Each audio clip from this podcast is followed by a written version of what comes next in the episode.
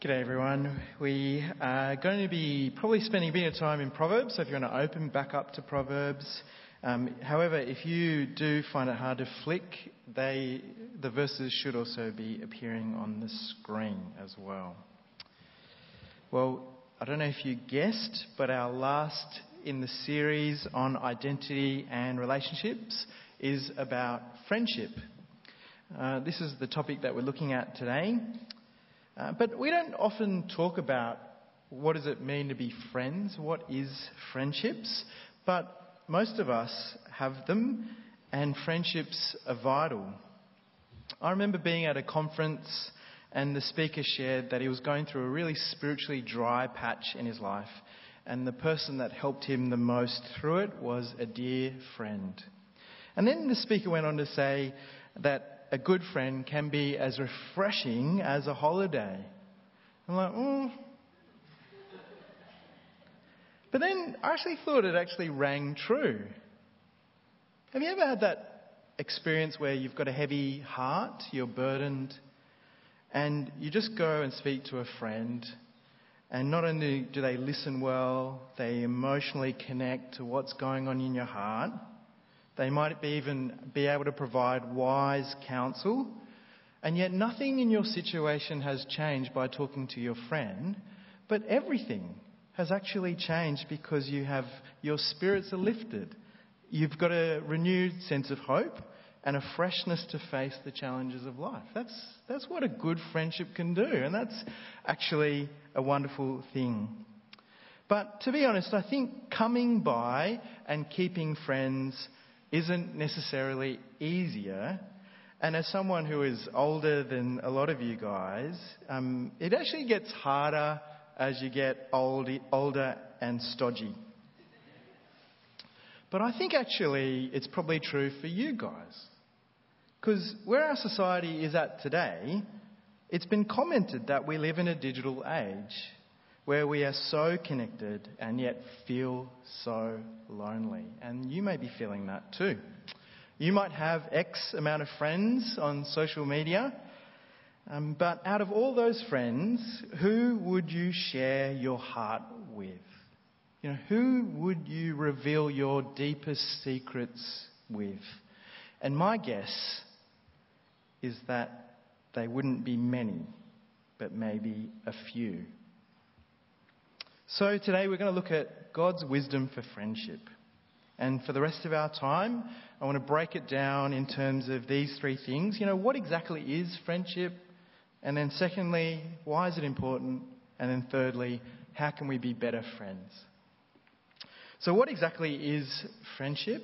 And what is a friend? Well, before I tell you what I think, I'm going to get you to talk to the person next to you and I want you to have a crack at how do you define friendship. And if you don't know the person, make a new friend. Go for it. You've got 30 seconds.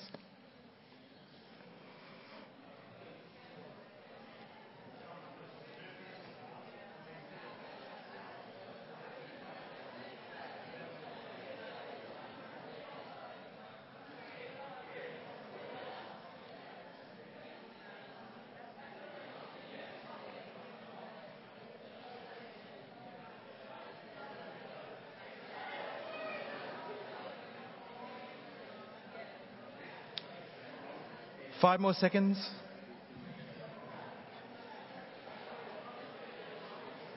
Okay, that'll do. You've come to church and you've made a new friend, or it's your sibling and you couldn't get away from them. Congratulations. What is friendship? Well, here's a, a crack at a definition. A friend is someone you have intimacy with. Now, automatically, when we use the word intimacy, a lot of us will think of sex or that sort of physical romantic intimacy, and that's actually not right. Our society leans that way, saying that the only valid intimacy has to be of the romantic relationship, and that's actually not true. Powerful intimacy doesn't need to be sexualized. Uh, I remember walking out of the movies having watched Captain Marvel with my wife Liz, Uh, and I was, uh, look, superheroes is my love language, so uh, if you want to be friends with me, that's what we're going to connect over. Um, and as I walked out of the cinema, I left really enjoying the movie, and I did not know why. And then it dawned on me. Uh, it was because in the movie there's a lovely friendship between Carol and Maria. Uh, Captain Marvel is Carol. Carol can't remember who she is, and it's through her friendship with Maria that she recalls her memories. And you know, most of the movies, or at least the ones I also watch, which are um, romantic comedies, um, have love interests. Um, but what was so refreshing is that their relationship is friendship. Because our society just sexualizes attraction, and powerful attraction is, isn't always sexual. And that's a wonderful thing we want to embrace and thank God for. And friendship is how we can have that intimacy and closeness, uh, which is a beautiful thing. Um, friendship occurs when two people form a bond which binds them. Um, C.S. Lewis has a really lovely way to, to, to, to I can't even say distinguish, oh my goodness, um, between lovers and friends. Lovers look into each other's eyes, I love you, kind of thing. Friends don't look into each other's eyes, but look away, shoulder to shoulder, towards something else. You know, it's that kind of the, the thing that they have a common interest in. It's the moment you say, What? You love playing Hogwarts Legacy too? Oh my goodness, this is the best. It's that sort of thing. Okay, and I'm sorry for all you Hogwarts Legacy fans out there. Um, but it's the thing you bond over. It's the thing that you look at together. And you're drawn to each other by this common bond. And you respond then in kindness to each other, returning love and doing good to each other. So friendship has a level of intimacy that's more than just being an acquaintance or a neighbour. And so according to Proverbs 18:24, friendship brings something into your life that actually your family may not be able to supply. Have a look at Proverbs 18:24. We read it earlier, but the second half reads this: There is a friend who sticks closer than a brother. There's a unique necessity to friendships that sometimes family just can't provide. And so friendship provides the space for this intimacy, which is irreplaceable. But as you can imagine, if, if you're going to have closeness, then it takes time and it actually takes intentionality, doesn't it? So that's friendship. But why are they so important? Well, actually, friends shape you. Friendship shapes you morally. Friends can change you. Um, you can see that maybe with some of your, you know, when uh, a person hangs out with a certain group of friends, they sort of change because of the friends that they're surrounded by. Um, friends shape you morally. Can, and that can be both good and that can be both really bad. They can make you want to love better. They can make you want to hurt others. They can point out your faults. They can persuade you to do terrible things. But they can also help you open your eyes to the blind spots in your character. Friendship forms us. And so, if friendship forms us, it's good and important to have good friends. And the book of Proverbs, in God's wisdom, continually says, Fools perish either for lack of friends or for poorly chosen friends. If you want to be wise, in God's world, you actually need good friends. But it's tricky because our culture keeps telling us to be whoever we want to be. And you know what that makes us do? That makes us get friends who always agree with what we want. And that's a terrible thing to get friends who always agree and never pull you up. Good, choose good friends because good friends form you, they shape you, and actually um, they'll prevent you from doing stupid things. So, how do you pick a good friend? Well, we'll start with what makes for poor friendship, and then we'll go to what good friendship looks like. Well, firstly, poor friendship is one that's based purely on wealth. You, did you hear those, um, the proverbs on wealth? It's really superficial. But I think that's how we kind of operate. Have a look at chapter 19, verse 4. Wealth attracts many friends, but even the closest friend of the poor person deserts them. Uh, I think it's easy when we see someone who's rich and wealthy, um, we're attracted to them because of what they potentially can offer us. But friendship is two ways, and to base your friendship purely on wealth is superficial and fickle. And I think as well, this can extend to the beautiful people. It seems like the attractive people are the ones who seem to be able to pull the friends. Um, but we must not be so fickle and superficial. Friendships must be based on something more than just, say, a person's wealth or even their gifts. Have a look at um, Proverbs chapter 19, verse 6. Many curry favour with a ruler, and everyone is the friend of, of one who gives gifts. If you want to have lots of friends in the short term, give out presents, okay? But that will only last and if you know um, the parable of the lost son, you know that uh, is true. Friendship needs to be built on common loves. They need to, it needs to be built on giving and receiving. Um, however, if you simply go into a friendship thinking you just constantly receive, that'll be a poor friendship. So that's poor friendship. It's based on wealth, but there's poor friendship based on poor character. And Proverbs 16:28 uh, says this: the perverse person stirs up conflict, and a gossip separates close friends. And so here there is wisdom and warning in terms of how, who you make friends with, and warning us against making friends who have destructive behaviours, warning of uh, making friends who spread damage. Now let's be clear, you are never going to be the perfect friend, okay? I just want to be clear, just in case you're thinking, yeah, I'm the best friend anyone could have. I'm sure no one was thinking that. But I just want to be clear, you're not going to be the perfect friend. And any friendship, as a given, needs to have forgiveness and repentance. Uh, that's a given. Any friendship will need those qualities. And yet, good friendships can collapse immediately, uh, sometimes overnight. And so it's a reminder of how, in some sense, um, tricky this territory can be, and it's important that we choose friends well. So, what makes good friendship? Well, uh, any uh, preacher tries to get you to remember using the same letter. I'm not even sure if that works, but here we go. Good friendship is about constancy, correction, and care. And so, first of all, constancy. What on earth does that mean? Let's have a look at Proverbs chapter 20, verse 6. Many claim to have unfailing love, but a faithful person who can find? Uh, a good quality in a great friendship is constancy, that's loyalty or commitment or, or faithfulness. Uh, I like to use the word stickability, you know, someone who has that kind of power to be able to hang in there, both in the good and the ill. And Proverbs 17 17 reminds us that uh, a friend loves at all times.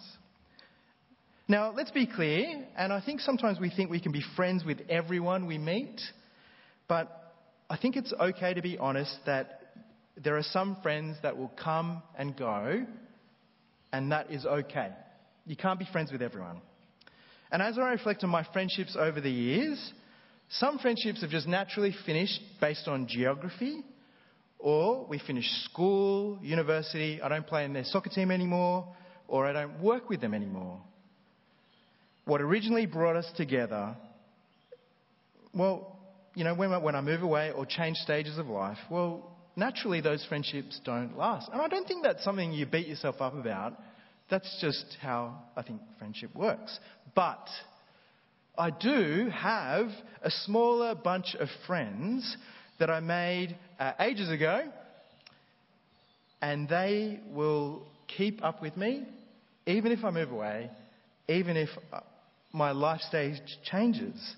And it's that constant faithfulness, which is such a beautiful thing. And you'll notice, uh, you guys are, you know, lots of you are young, you probably think, I'm going to have, I'm going to have a billion friends and I'm going to be so, I'm going to go deep with all of them. But as you get older, you realize that you, that's just not, that's just not possible. So having a few deep friends is actually who are there consistently is a wonderful thing. Correction. Good friendship is based on correction. Uh, good friendship understands that it changes you and um, it changes you by words, that is, by rebuke and correction. And so when we, let's come over to chapter 27. If you haven't opened up the Bible and you'd love to, this might be a good opportunity to come up to Proverbs 27, 663, uh, and we'll look at um, verse 5. Better is open rebuke than hidden love. Wounds from a friend can be trusted, but an enemy multiplies kisses.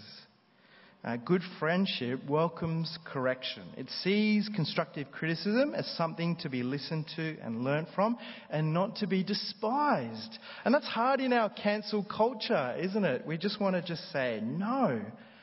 But friendship is about friendly wounds. Now, what's a friendly wound? It's a word that your friend needs that's going to be painful but beneficial. But what if we're afraid of saying it? Because we're worried about what they might do or react. Well, of course, make sure your intention is always love and you're not to build yourself up at the expense of your friend. This is not an opportunity, he said, Liam told me I can just say whatever's frustrating and annoying about you, so this is how it is. No. You're doing it for their benefit and with humility. Good friendship is based on giving and receiving correction. You also need to be a good listener to someone's feedback as well. And I think it kind of builds on the famous proverb, uh, Proverb 27, verse 17. As iron sharpens iron, so one person sharpens another. The sharpening from friends of mutual instruction concerning the matters of wisdom can help a person navigate life successfully. There's a wonderful story I heard of a wedding reception where the best man got up to do his speech and he said to the groom, Thank you for having me as your best man, but more than that, I want to thank you that in our friendship, you've made me a better man. Oh. But that's it, isn't it? Good friendship helps each other to prepare for the ups and downs of life, as well as avoiding making the same mistakes in the future. And so, good friendship is about constancy, correction, but it's also about care, caring for our friends. Um, and you might, I don't know, Proverbs 20, 27, verse 14 may seem like, what's going on there? If anyone loudly blesses their neighbour early in the morning, it will be taken as a curse. My, t- my, my proverb give that neighbour a coffee early in the morning. They are not a morning person, so do not shout at them and bless them. Uh, that's just my wisdom, that's not the proverb. But the point of all that is to say you need to take good care in knowing your friends so that you say the right things at the right time. Uh, you need to know your friend's innermost thoughts, what pleases them, what hurts them, uh, needing to know your friend so that you can be careful in how you respond in friendship. But you know what's difficult about that? Is that if you want to know someone's innermost thoughts, what do you have to do? You have to be vulnerable. You actually have to share your innermost thoughts and share your heart with others. And that can be risky, but that's how you are able to get to know each other and care for each other. And these are the, these are the marks of good friendship constancy, correction, and care. There's another definition of friendship, um, which I think is excellent. It's by Tim Keller. Um, I'll, I'll put it up on the screen here. Tim Keller says, Real friendship always lets you in and never lets you down. I think that's wonderful, isn't it? Real friendship always lets you in and never lets you down. Now let's just pause in the moment and you're thinking, maybe you're, you've got to this point and you've actually been deeply hurt by your friends. Maybe they've never truly let you in or they've badly let you down. And it's easy, isn't it, to point to others and say how they have failed. But the question I want to ask ourselves is how do you, how do we go about being good friends to others? And where do we get the motivation? Because to be caring, to correct, to be faithful, uh, where do we get the motivation and the courage to be a good friend? Well, it all comes back, we've got to go back to, to the gospel. And the remarkable news about the gospel is that the God of the universe wants to be your friend. Uh, if you've thought about that in relation to other religions, no other religion, Hinduism, Buddhism, Islam, no other God wants to be your friend. They want you to serve them, no doubt, and worship, but they but no other God wants to be your friend. And no other God will turn enemies into friends through our Lord Jesus Christ. And it's in Jesus Christ where, in fact, we have the fulfillment of He is actually our greatest friend. And this is good news for anyone who is feeling lonely. Jesus is your greatest friend. And He is the motivation and our courage to be good friends with others. Because Jesus is the friend who will always let you in and He will never let you down. And just think about how uh, Jesus' friends treated Him. Uh, if you read the Gospels, and if you're not a believer and you don't know who Jesus is, read the Gospels. And if when you read the Gospels, you'll be hitting your head at just how terrible the disciples treat Jesus uh, Jesus will say, I'm going to die. And what will they say? No, you're not. I'm like, oh my goodness. Okay. Jesus will then start to make the road to his crucifix. And what will happen to Jesus, his friends? Um, they'll betray him. When he's in the Garden of Gethsemane, and this is the, the, the time where he knows that um, he doesn't want to face God's wrath. He desperately wants his friends to be by his side. And so he brings his friends along, doesn't he, in the Garden of Gethsemane. And he's just saying, look, stay awake, pray. And what, and what, what, do, what do the friends do uh, in Jesus' hour of need? They're, they're sleeping. Imagine that. You're, you're going through the time where you need your friends, and they are just, they don't even know what's going on. And actually, that's you and, you and I. We don't deserve Jesus' friendship, do we? But Jesus always lets us in and he never lets us down. Turn to John 15, verse 13.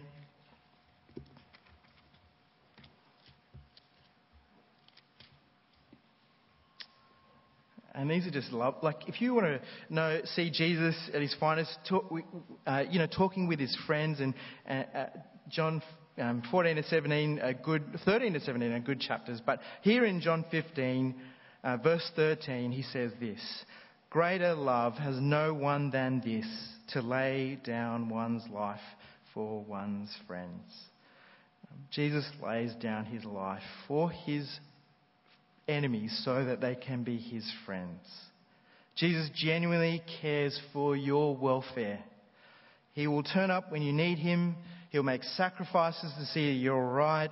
He'll forgive you when you're an idiot.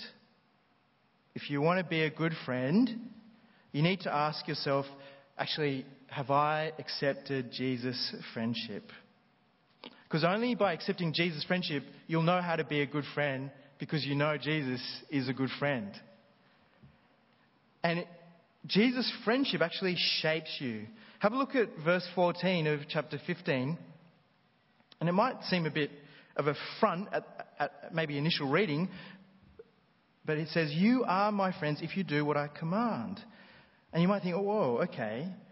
But it, when we obey Jesus as our friend, remember, it's like the wounds, the friendly wounds that shape us. And as we cultivate this primary friendship by obeying Jesus, his friendship will then change us so that we'll be better friends to others. And so when we listen to Jesus' words and think, how can I obey this? We're reminded that these are the wounds from a friend who will benefit us. And as we not only listen but obey, we're changed, and so are our friendships. So accept Jesus' friendship and cultivate it. And then we model friendship to others. Well, we've learnt today that friendship is based on give and take. Uh, and sometimes when we are in friendships and the other person just seems to be taking and never giving, we may want to just say, be done with that friendship. But then we're reminded about our friendship with Jesus, that we didn't contribute anything in our friendship with Him. And so we can actually model gracious giving. We can go beyond just giving back what we receive. We can give to friendships generously and graciously. The kind of giving that doesn't expect a return. But I think if you're in a friendship and the giving is all just one way, then you'll need to probably use your wisdom and kind of go, well, actually, is this a friendship? And that's a question you might need to ask of it. Because sometimes friendships do end. One kind of last thing as we finish. When you come into 7 p.m. church, I think we do want friends here, don't we? We want, to, we want friends at church. But sometimes ha- having friends at church can be tricky. But the key thing is that when you come to church, you're actually not friends. You're more and something deeper than that. You're brothers and sisters in Christ. And I think that's something actually important. Um, if you think you're going to be friends with everyone here, um, that's probably going to be, you're either uh, maybe crazily extroverted, and yeah, you can do that. Um, but to be honest, we can only kind of have 150 relationships going on. But what I want to say is that you can't be friends with, with everyone at church, but you have a common bond with everyone at church so that you can be friends. Because you have Jesus. Your common bond is a deep connection to Jesus. And so, uh, can I encourage you, go deep with a few here. Even though we see each other as primarily brothers and sisters in the church family, we need to be open to friendship in the church community. And you might have those relationships now and you might feel like that's enough. But I, can I encourage you to be open to others and open to, and don't ignore members of the church family here. And I think actually something beautiful might happen because you know what, what happens with family? You don't choose your family. You're kind of stuck with them, right? Oh man.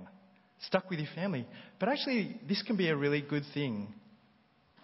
Because with such a diverse group of people, you're now open to friendship with, with people that you may not have ever thought, man, how could we ever be friends? But only because of Jesus we can be friends. And that's a wonderful thing. So don't um, dismiss the diversity that you could experience and the difference and the richness of all that. But the, the difficult thing with it is that it may take risk.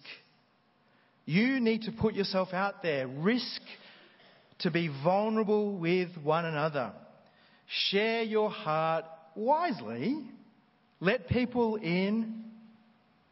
And look, even if you share your heart and you're rejected, the good news is that remember, Jesus is your greatest friend. And he will always let you in. And he will never, never let you down. And that's a wonderful, wonderful thing. Let's pray. Oh, Father in heaven, we, we thank you that you desire to be friends with us.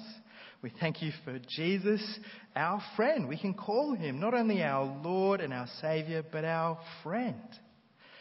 And so, Father, we thank you for Jesus' faithfulness to us, his care of us, the way he will say the hard things to us so that we might change for the better.